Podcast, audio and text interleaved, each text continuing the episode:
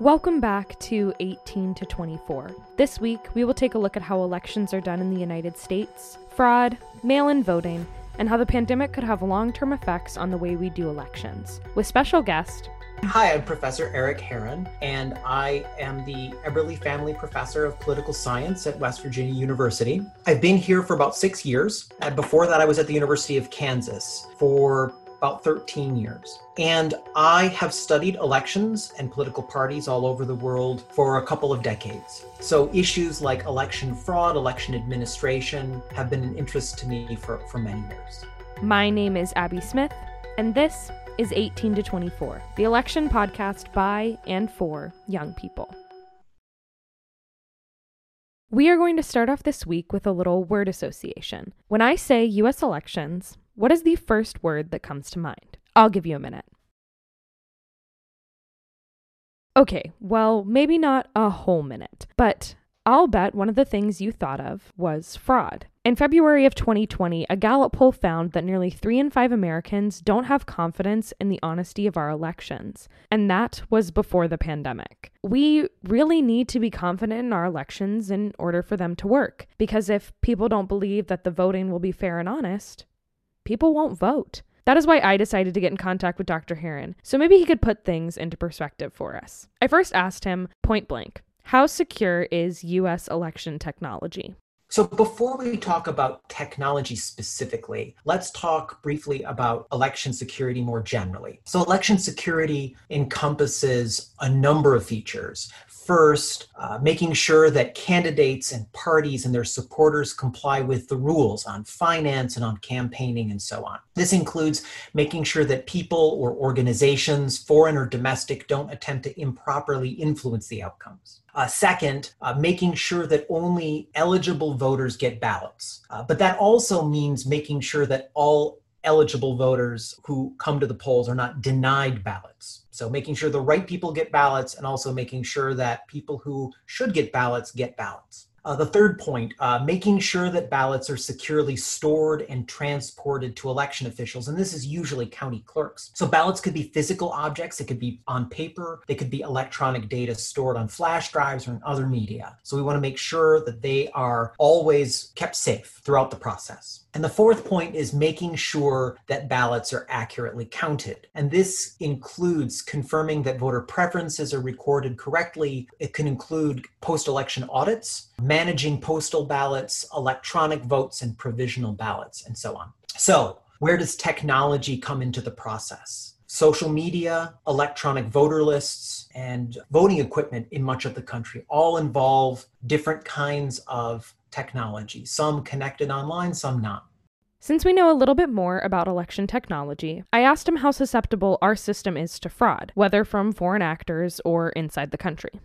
So, one of the strengths of US election systems for security purposes sometimes turns out to be it, one of its weaknesses in other aspects of election administration. And that, that really is the decentralized nature of American elections in countries where I have been an election observer and I've done 15 or so formal missions in various countries to monitor their elections and provide reports on what happens on election day. You know, all of those countries where I've been, you have really national ballots. There's a ballot that is at the national level and sometimes at a district level the same for everybody. In the United States, our ballots vary at the state level, at the county level, and sometimes at the level of municipalities or below the county level. That level of decentralization makes it incredibly difficult to coordinate a massive campaign of counterfeiting and fraud. So the idea that, for example, some foreign power would print a bunch of ballots and turn them in, it is so unlikely, so unlikely as to be kind of a, a, a absurd. And I say that because every ballot has security measures on it. Every system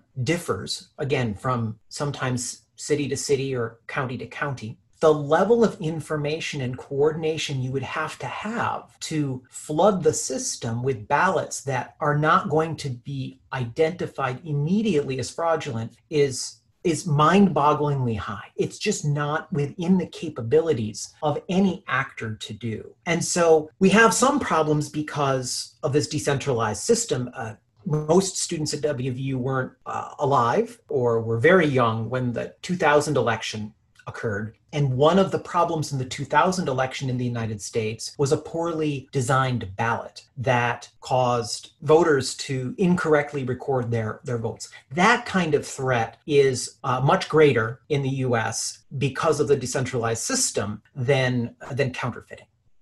For those of you who don't know what he's talking about, back in the presidential election of 2000, George H.W. Bush was running against then Vice President Al Gore. As the votes rolled in on election night, it became clear that Florida's Electoral College delegates would determine the next occupant of the Oval Office. There was one problem, though. The margin in Florida was only 537 votes in Bush's favor. NPR writes it best, stating The margin was so small that all the anomalies and oddities that mar the margins of any major election ballooned into major major national controversies. There were confusing ballots marked for third party candidate Patrick Buchanan in heavily Democratic precincts, suggesting that they were cast by voters who had thought they were voting for Gore. There were punch card ballots where the voters' attempt to make their choice had only succeeded in detaching a portion of the perforated paper or a hanging chad, or merely denting rather than removing the punch out that election caused a substantial reform effort to move forward, including a sizable investment of money from the national level to upgrade voting systems. So those hanging chads you're talking about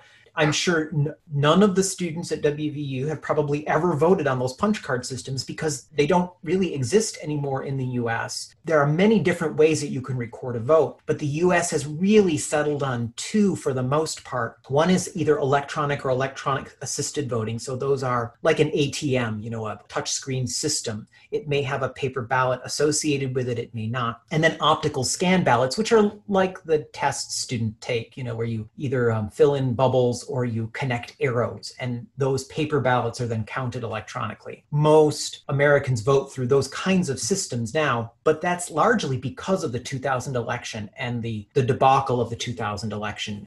That's the, the downside of the decentralized system that we don't have coordination on how we vote. We don't have a large scale investment in improving elections uh, until there's a problem. So there are two sides to this decentralization question. One is the positive, which is it, it's really hard to have a massive coordinated fraud campaign. And then the opposite side, we can have problems emerge and really not have the resources to catch them before they cause problems or to correct them. Since we were on the topic of how people vote, I decided it would be a perfect time to move on to talk about voting by mail. Because of the pandemic, many people do not feel safe going to the polls, and there has been a massive push to ensure that every person in the United States has access to a mail in ballot if they want one. This, however, is not an opinion shared by everyone, most notably the president. I decided first to ask Dr. Herron if there was any real sizable difference between absentee voting, which has existed in many states for decades, and voting by mail. In, in terms of how voters complete and return their ballots, the answer is no. There is no meaningful difference between voting by mail or absentee voting. The distinction that you hear in the media, and you hear lots of different terms, so we'll just use those two for right now voting by mail and absentee voting. To mean voting by mail, we'll treat that as places where the state provides postal ballots to all registered voters. So Oregon, Washington, Colorado, Utah, and Hawaii have universal postal voting.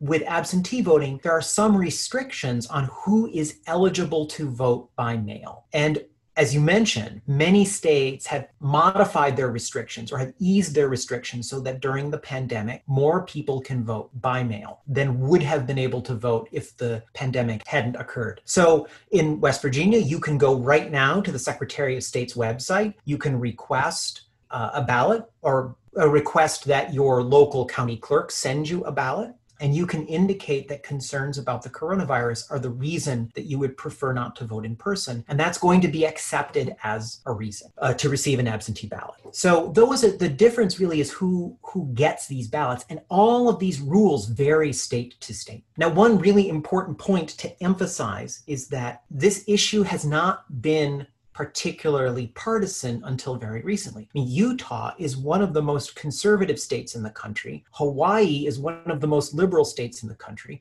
They both have vote by mail or postal voting as a universal process. So it has been politicized, but it is not particularly political. Now, there are vulnerabilities, and we can talk about those. Every method of voting has vulnerabilities. But in a pandemic, if you're thinking about the trade off between the public health concerns and the need to make sure people can vote, uh, it seems like a pretty elegant solution to a very serious problem.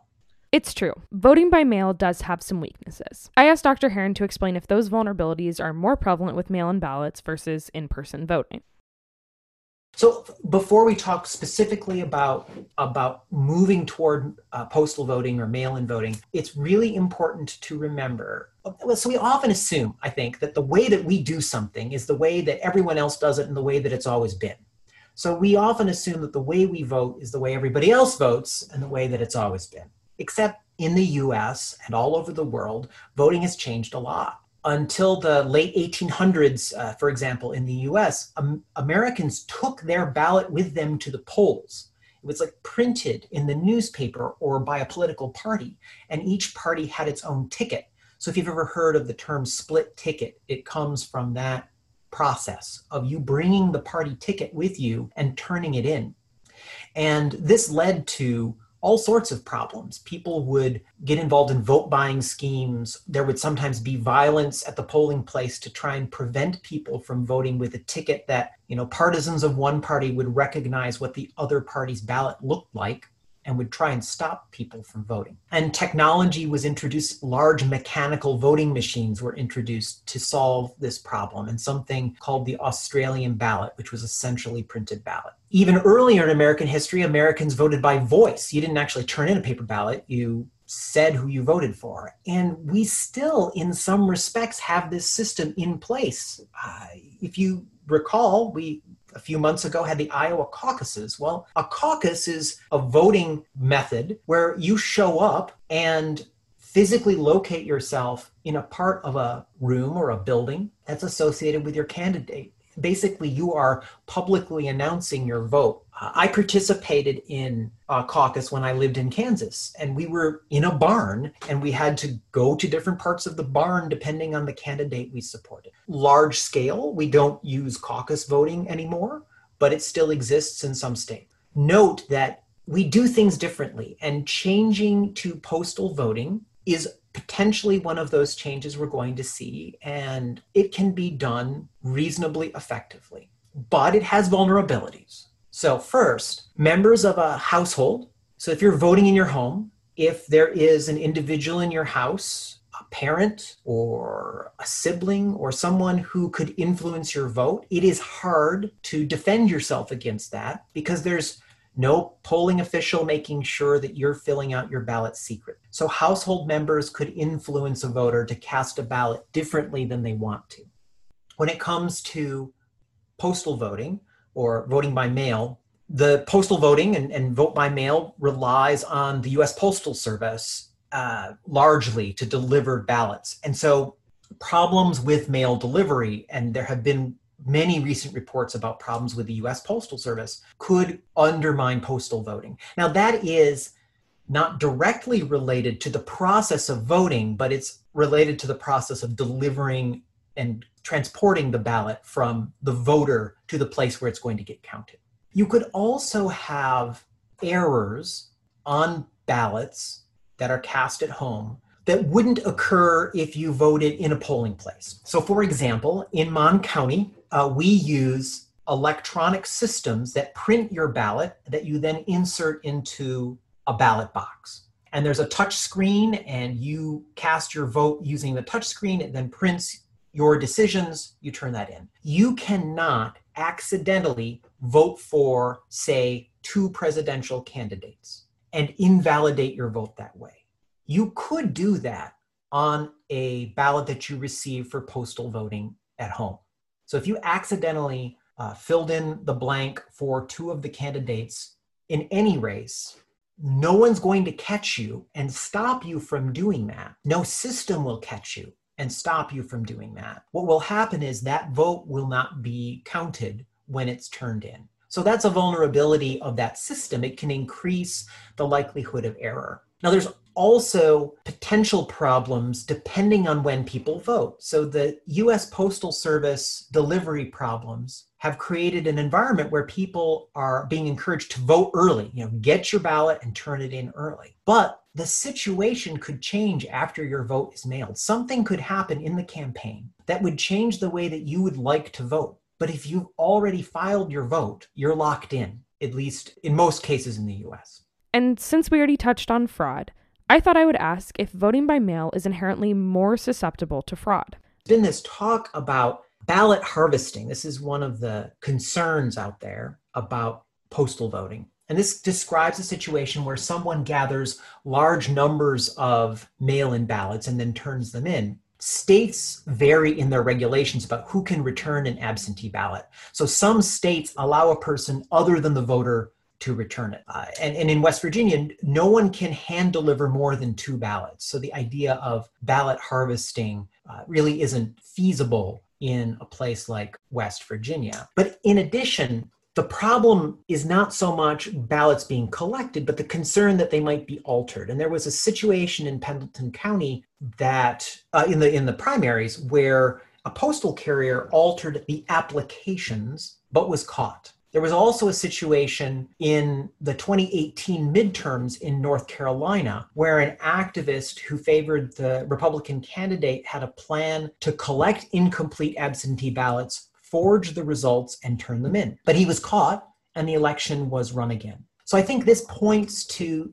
again, one of these important issues that there are vulnerabilities, but if we are talking about large scale fraud, it is extraordinarily difficult to do this and not be caught. And we see efforts to commit fraud, um, but the, the people who are the perpetrators are, are, are caught. When I talk about fraud, there's, there's a point that I like to make.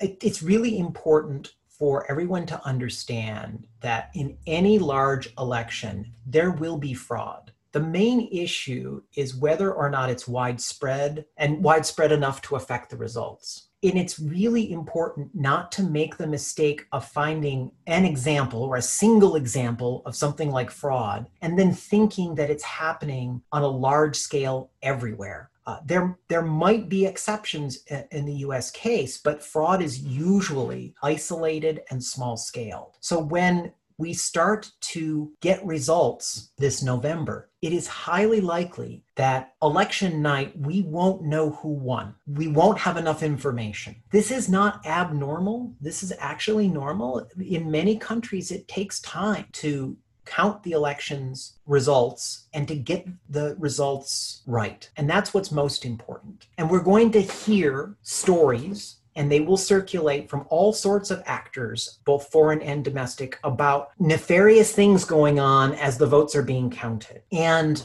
there will be claims of fraud. And the reality is that large scale fraud is something that is almost impossible to hide. And if there is not clear evidence presented, it's not really happening. I, and I can tell you from experience, I have seen fraud committed in elections personally, not in the US, in other countries. And if I can see it happening and can document it, then it's hard to hide. And that is, you know, everyone needs to have a degree of uh, patience and vigilance when it comes to the information they consume during this election season in general, but especially after the election reporting starts, because we don't want to have a situation where divisions in our country become greater while at the same time election administrators are just trying to do the right thing and count the votes accurately. There will be fraud, but people should not panic. They should recognize that if it's large scale, there will be evidence. And if it's not, they need to be careful about how they interpret um, claims of, of fraud. For my final question, I asked Dr. Herron if, when looking toward the future, is there anything from this pandemic that he believes will have a long lasting effects on the way we do elections in the United States?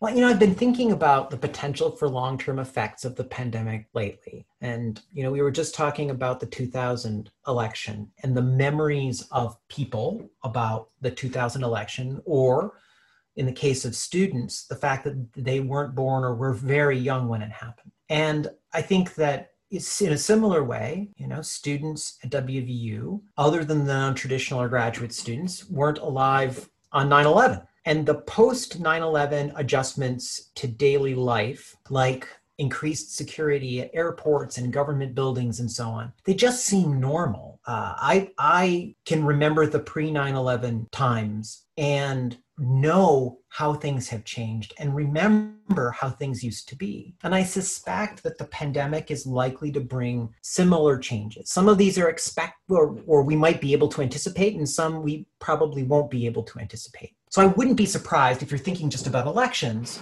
um, in a very small way, some of the cleaning protocols that we adopted for elections stay in place. So I work as a poll clerk in Mon County. So I work the elections on election day, and I was in um, the primaries uh, this year. We received all sorts of cleaning supplies that we had never received before to make sure that we were disinfecting anything that voters might come in contact with. And I suspect that these kinds of protocols will become normal if they you know they might not be as frequently applied but they'll become normal. I won't be surprised if we in the future have essentially like you know you get in the weather report in some large cities that it's going to be a smog bad pollution day and that you should be careful about outside activities. I won't be surprised if we have you know mask days in the future when mask use is recommended or required. And this isn't just because of the coronavirus. It could be because of the flu or other issues and if it coincides with elections, we may have to provide more masks to voters. I also expect more states to expand early voting and postal voting, uh, not just in response to the pandemic, but probably informed by the experiences during this election cycle, both the primary and the general election that's up, coming up. Before we left our Zoom call, Dr. Herron had a very important last message for everyone listening. And everyone should go vote. If students want to volunteer or to work the polls, uh, they can count contact the Mon County clerk or the county clerk where they live. And I know that there's great interest in diversifying the pool of poll workers. Traditionally, older people work the polls.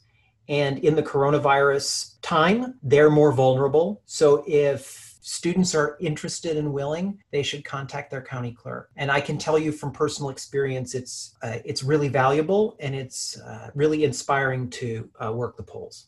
He's right. It is so important that you go vote. In most places, it is very easy to register, and in a lot of states, you can do it online. There are only 49 days until Election Day, and if you're planning to vote by mail, you need to register ASAP. At vote.org, you can check your voter registration and get resources to help you register if you aren't already. No matter your home state, your political party, or your age, we all deserve a say in the way government functions. I'll also include links to the Monongalia County Clerk's website and the Secretary of State's website, so you can find more information on becoming a poll worker this November.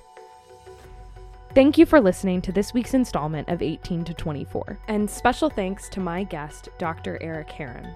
Next week, we will be taking a look at how the pandemic is shaping the way we see inequality and what effect that might have on the election this fall, with special guest Dr. Bill Franko of the Political Science Department at West Virginia University. To listen to this podcast, visit thedaonline.com or subscribe to DA Deep Dives wherever you listen to podcasts.